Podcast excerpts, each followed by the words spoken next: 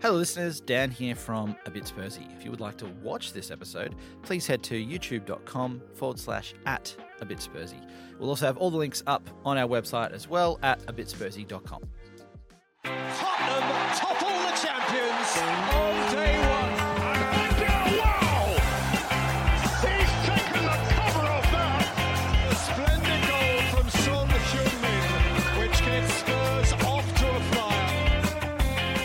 Hello, listeners and viewers. I'm Dan, and welcome to another episode of A Bit Spursy.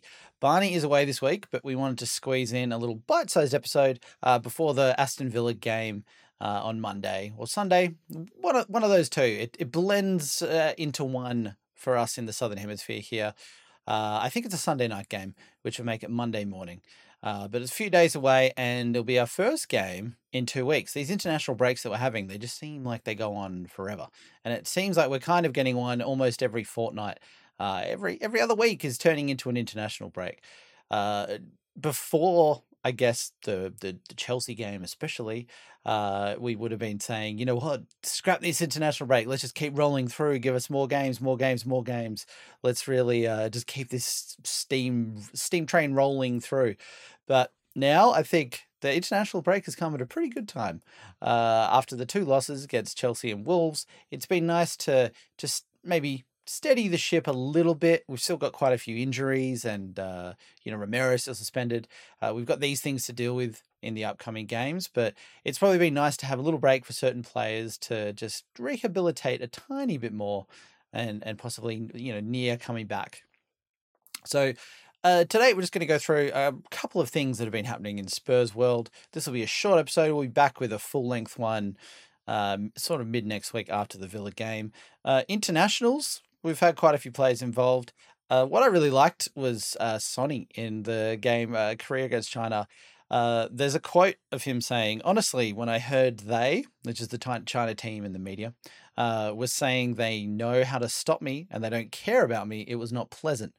Uh, Sonny went on, I think he scored two goals and was involved in the third as well, including a header that he scored from a corner. Now, Sonny is he's not known for his headers. We we spoke a few weeks ago about how in the previous international break, uh, the South Korea team they put out footage of Sonny practicing his headers in training, but now we've seen that come to fruition, and he scored one. Uh, it was it was a nice nice effort. It was not the easiest header to score from either because he had to kind of like flick it back, uh, sort of over his shoulder as he made the run to the near post.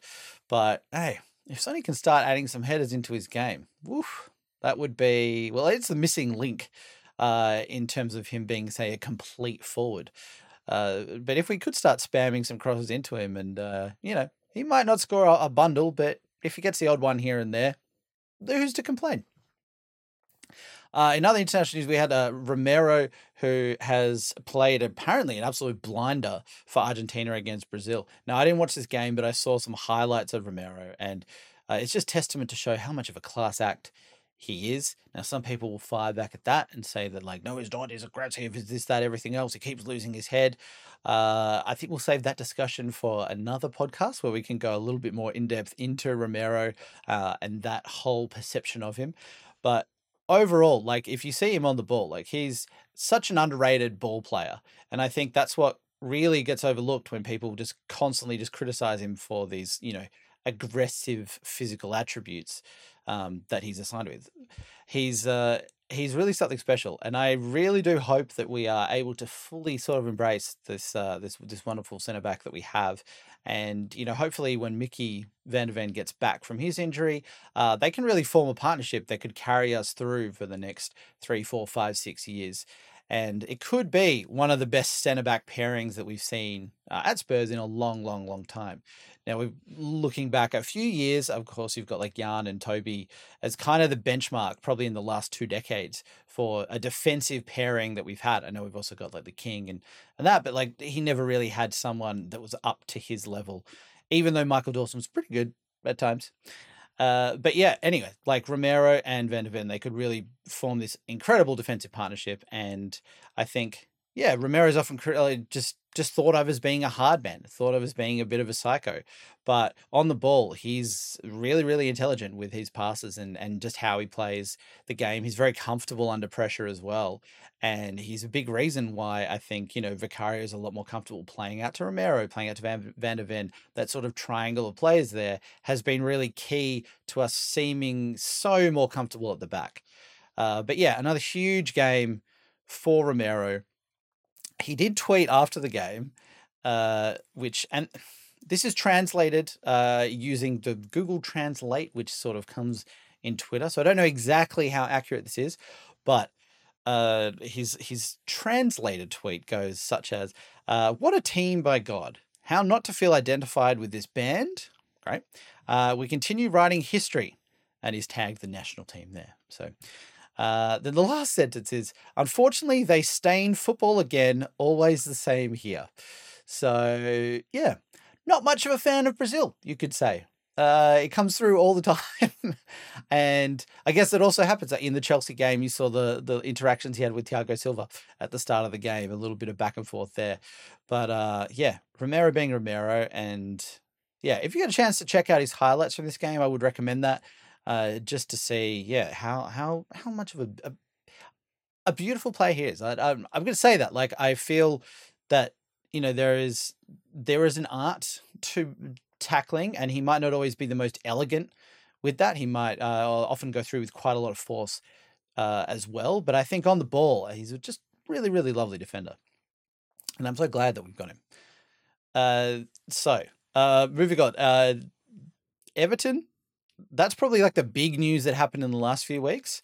Uh, Everton getting stung, having deductions and getting fined and all that um, for their transfer dealings.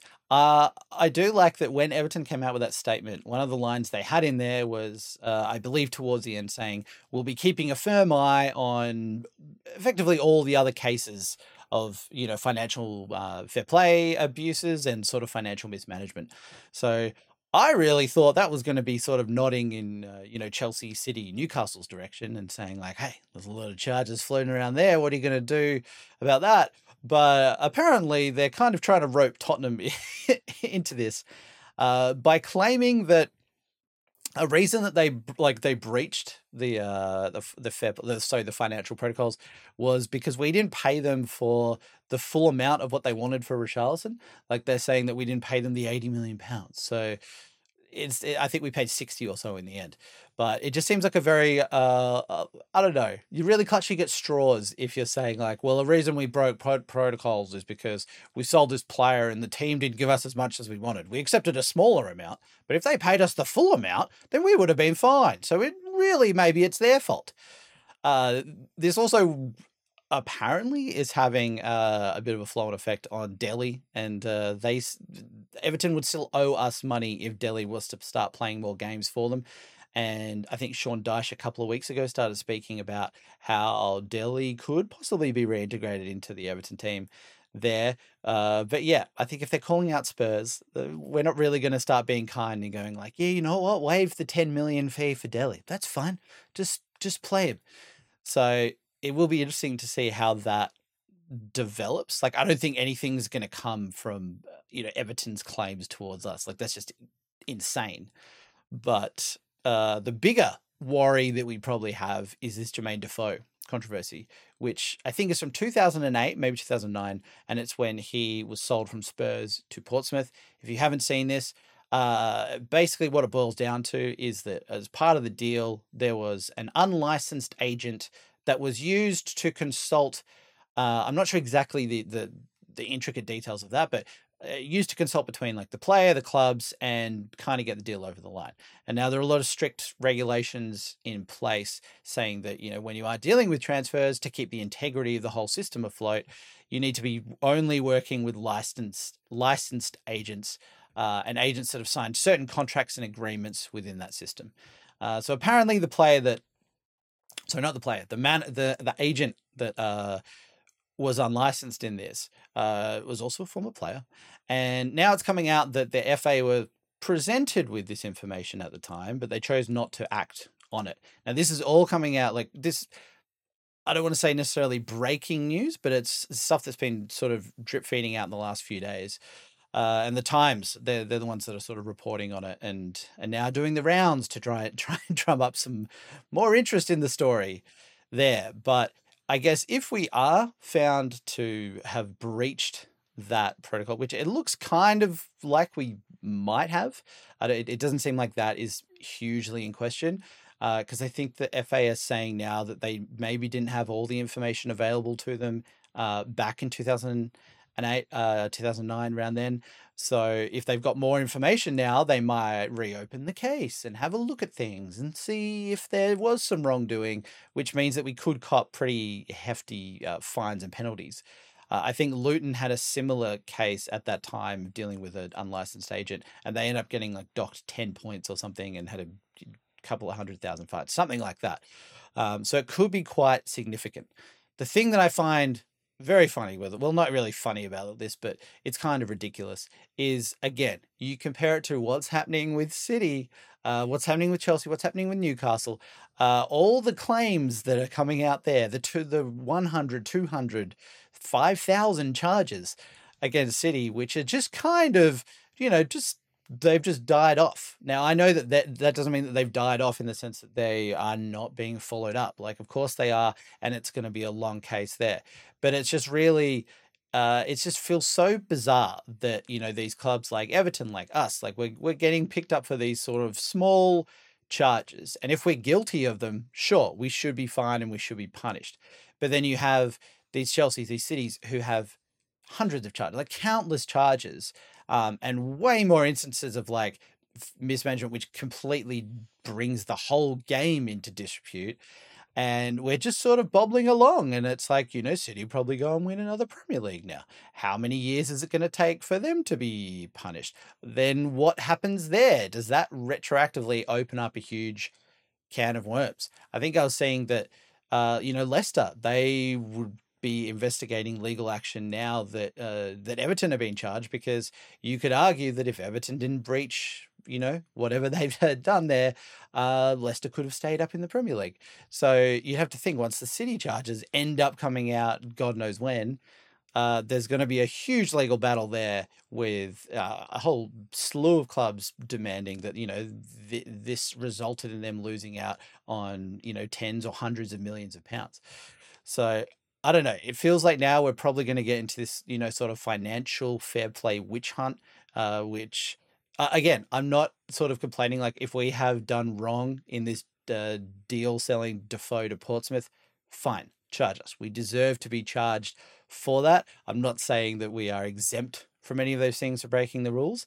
But it's uh, it's just always interesting when you're trying to when you've got the little fish and then you've just got this huge gigantic whale sitting there, uh, which is causing the most carnage by far. Uh, so look, they're the most. I guess that's the most pressing story with uh, when it comes to Spurs at the moment. Uh, one thing that I did see pop up on my timeline timeline earlier uh, was a clip of Ledley King uh, in what looked like a four wheel drive. This was on Spurs Instagram. And you watch the little clip, and it's basically Ledley in a four wheel drive driving around. Uh, and then it says, go to Spurs Play to watch the whole thing. So I was like, all right, this is interesting. It's it's weird that you would say have an ad and then direct the people to go to a streaming service to watch the full ad. Uh, but then I, I did. So I don't know. I'm a I'm a sucker. Maybe it's worked. Whatever. But I logged into Spurs Play, watched the ad, uh, now the ad is called Ledley Down Under Spurs times uh, uh what we have Spurs times Ineos Grenadier, uh, which is the car. Now it goes for about eleven minutes, far longer than I expected. Uh, it's also such a weird thing. It's possibly the weirdest Spurs content that I've ever seen. And, you know, if you've been listening or watching our podcast for the last few weeks, like Barney and I have been throwing out so many different ideas for Spurs play. Uh, every week we're coming up, we're brainstorming. We've got these, we've got these concepts coming out of everywhere. And it feels like we're, you know, maybe sometimes ridiculed a bit for how ridiculous they apparently are. Yet this, I think, has just outdone anything that we've ever suggested. You, it, it starts off with Ledley saying that he's in Western Australia and he's kind of it's not really quite the uh, fully quite the outback, but uh, you know it's there or thereabouts. And um, Yeah, he's he's there and he's driving in his he's driving in his car. He's in Ineos Grenadier, which is mentioned about ten thousand times in eleven minutes. Um, and it's really it's so bizarre because it's presented as if it, as if it is a travel show, and it's got a lot of those normal travel show sort of tropes. But then it's just clearly this 10, 11 minute long ad, um, and it starts with Ledley saying, and I'm, I'm guessing like uh, you know a lot of people don't have Spurs play, so I'll try and recount it as best as I can uh, for you, so you don't have to go and sign up to just to view it. But it's basically Ledley going around saying like, "Hey, I'm here in the Western Australia. I'm uh, here in the outback. I'm catching up with my old mate Salty." Uh, which, firstly, is just so ridiculous that like you know uh, Ledley, I don't know, like he's been to Australia like a handful of times, but to think that he's got a friend, uh, an old friend, Salty, uh, who who's just like this Australian bushman uh, out of the outback is just such an entertaining concept to me. Um, and it's interesting. He's like going to meet up with him and you know just just hang out and like learn about the outback and the wilderness and those sort of things. Uh, and it just turns into this extravagant sort of car ad where you can see like everything is a little bit awkward. Uh, like their friendship is kind of awkward. Uh, the stuff that they do is a little bit weird. Like at one stage, Ledley's riding along with a representative from Ineos, and uh, it, he's telling him like the features about the car. But you could see Ledley's not really a car guy, and I could tell this because I'm not a car guy at all, and, and I can see that uh, in him. And the features they're talking about in the car are like there's a horn that you press for cyclists, which is different to the normal horn that you go by. And it feels again like I feel stupid now because it's like I'm recounting this ad to you. You don't even have to watch the ad, and now it's almost like I'm pseudo advertising it to you. But uh, it, it, it is just ridiculous. Uh, the, the whole time he's on walkie talkie talking to Salty and arranging this meetup, which eventually happens. Uh, and again, it's like I feel like the writing on this just could have been a little bit more subtle. Because, uh, you know, Ledley would be talking about how great the car is to drive. He comes in, parks at the campsite, and it's like, Salty, mate, how you going? Oh, yeah, hey, hey, Ledley, what's, oh, whoa. And uh, it's just like, how was the drive, mate? Um, and then I think the line comes from like, wow, looks like you're in a car that can do it all. And it's just again, it's just like such kind of like just poorly written lines. They um they then start cooking lunch, and so it's like you warp back into like travel show mode, and it's like yeah, we got some like king prawns, and we got some this that everything else, and it's like they're sitting down to make this and eat this, and they're just sitting directly looking at the car, and it's like you got all this beautiful wilderness around, but as we're just sitting there just looking at this, looking at this Ineos, whoa, what a what a perfection. They talk about the food for maybe a minute, and then it goes back to um, Salty looking at the car and going like, "Well, tell me about this, mate." Uh, and then Ledley's just going on and saying this just very vague and bland car terms. So fast forward through that, um, there's just all these hover shots of the car. Again, it's very very bizarre. Like they're in the the wilderness a bit, and then Salty's teaching Ledley about you know oh, this fern's been here for you know, 200 million years. Wow, wasn't that fantastic? Amazing.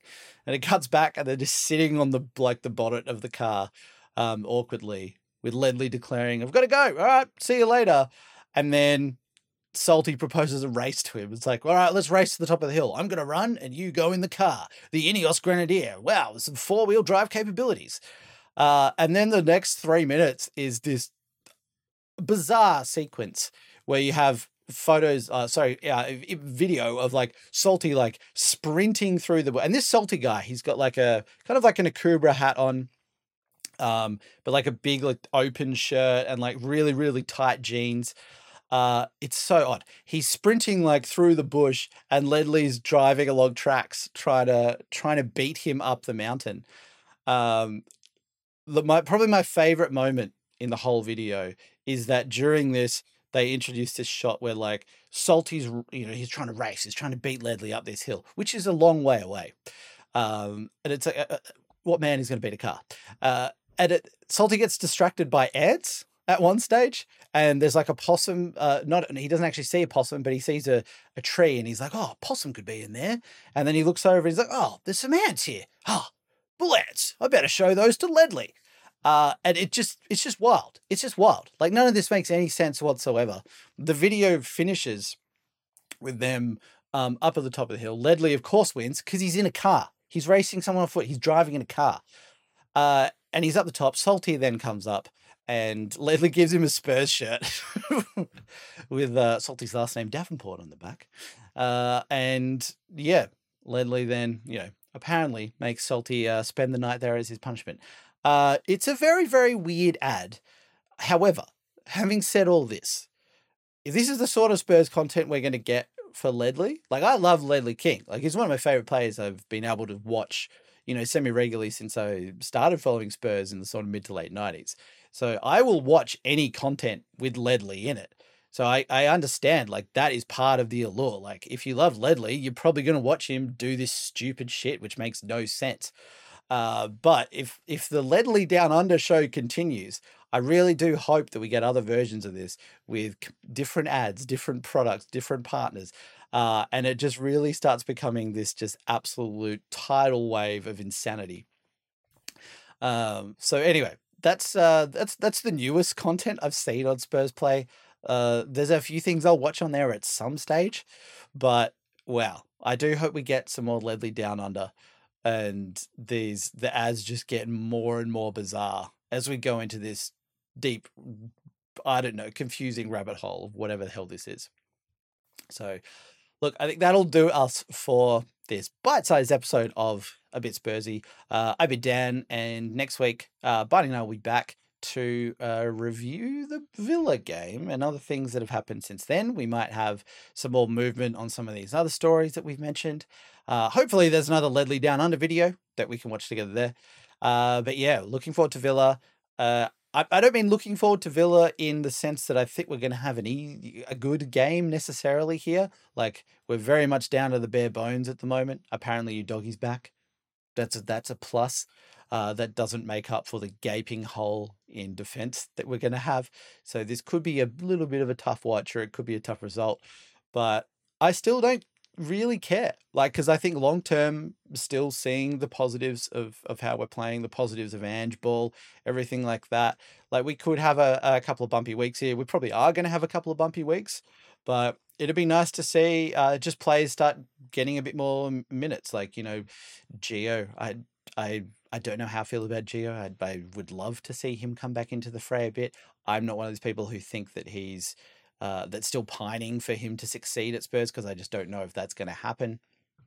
Um, but he, I mean, that's someone who I don't think we should now just rush him back into this game and try and play him as a starter and, uh, you know, kill him. And he's got such a big risk of like redoing his injury. I still think we should try and keep him to, you know, 30 minutes, maybe 45 max uh, in this. Uh, but it's going to be really interesting to see uh, again what lineup we go with, who's fit, who's available, and if we can squeeze something out of that game uh, before we quite possibly get battered by City. But that's fine. It's fine. It's fine. Uh, I'm still very positive of where we're going, and looking forward to the future ahead. So.